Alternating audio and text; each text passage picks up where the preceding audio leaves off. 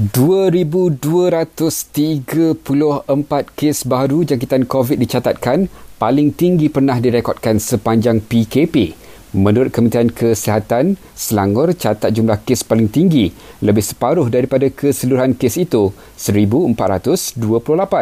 Tiga kematian dilaporkan menjadikan jumlah korban meningkat kepada 396. Menteri Kesihatan Datuk Seri Dr. Adam Baba diarahkan menjalani pengawasan dan pemerhatian di rumah atau sehingga 18 Disember ini. Ini selepas beliau menjadi kontak rapat kepada seorang petugas media swasta yang positif COVID-19. Kerajaan masih menunggu perkenan Yang di-Pertuan Agong berumur fatwa penggunaan vaksin COVID-19 dalam kalangan umat Islam. Menurut Jabatan Perdana Menteri, keputusan mesyuarat jawatan kuasa muzakarah khas mengenai fatwa vaksin COVID-19 telah dipersembahkan kepada penyimpan mohon besar Raja-Raja minggu lalu. Umat Islam di Kuala Selangor, Sabak Berenam dan Hulu Selangor sudah boleh menunaikan solat Jumaat, solat lima waktu serta aktiviti masjid dan surau bermula esok. Namun kebenaran kehadiran jemaah solat Jumaat dan lima waktu adalah untuk jemaah warga negara sahaja.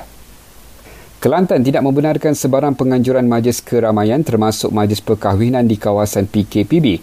Empat daerah negeri itu masih dikenakan PKPB iaitu Kota Baru, Macang, Tanah Merah dan Pasir Mas.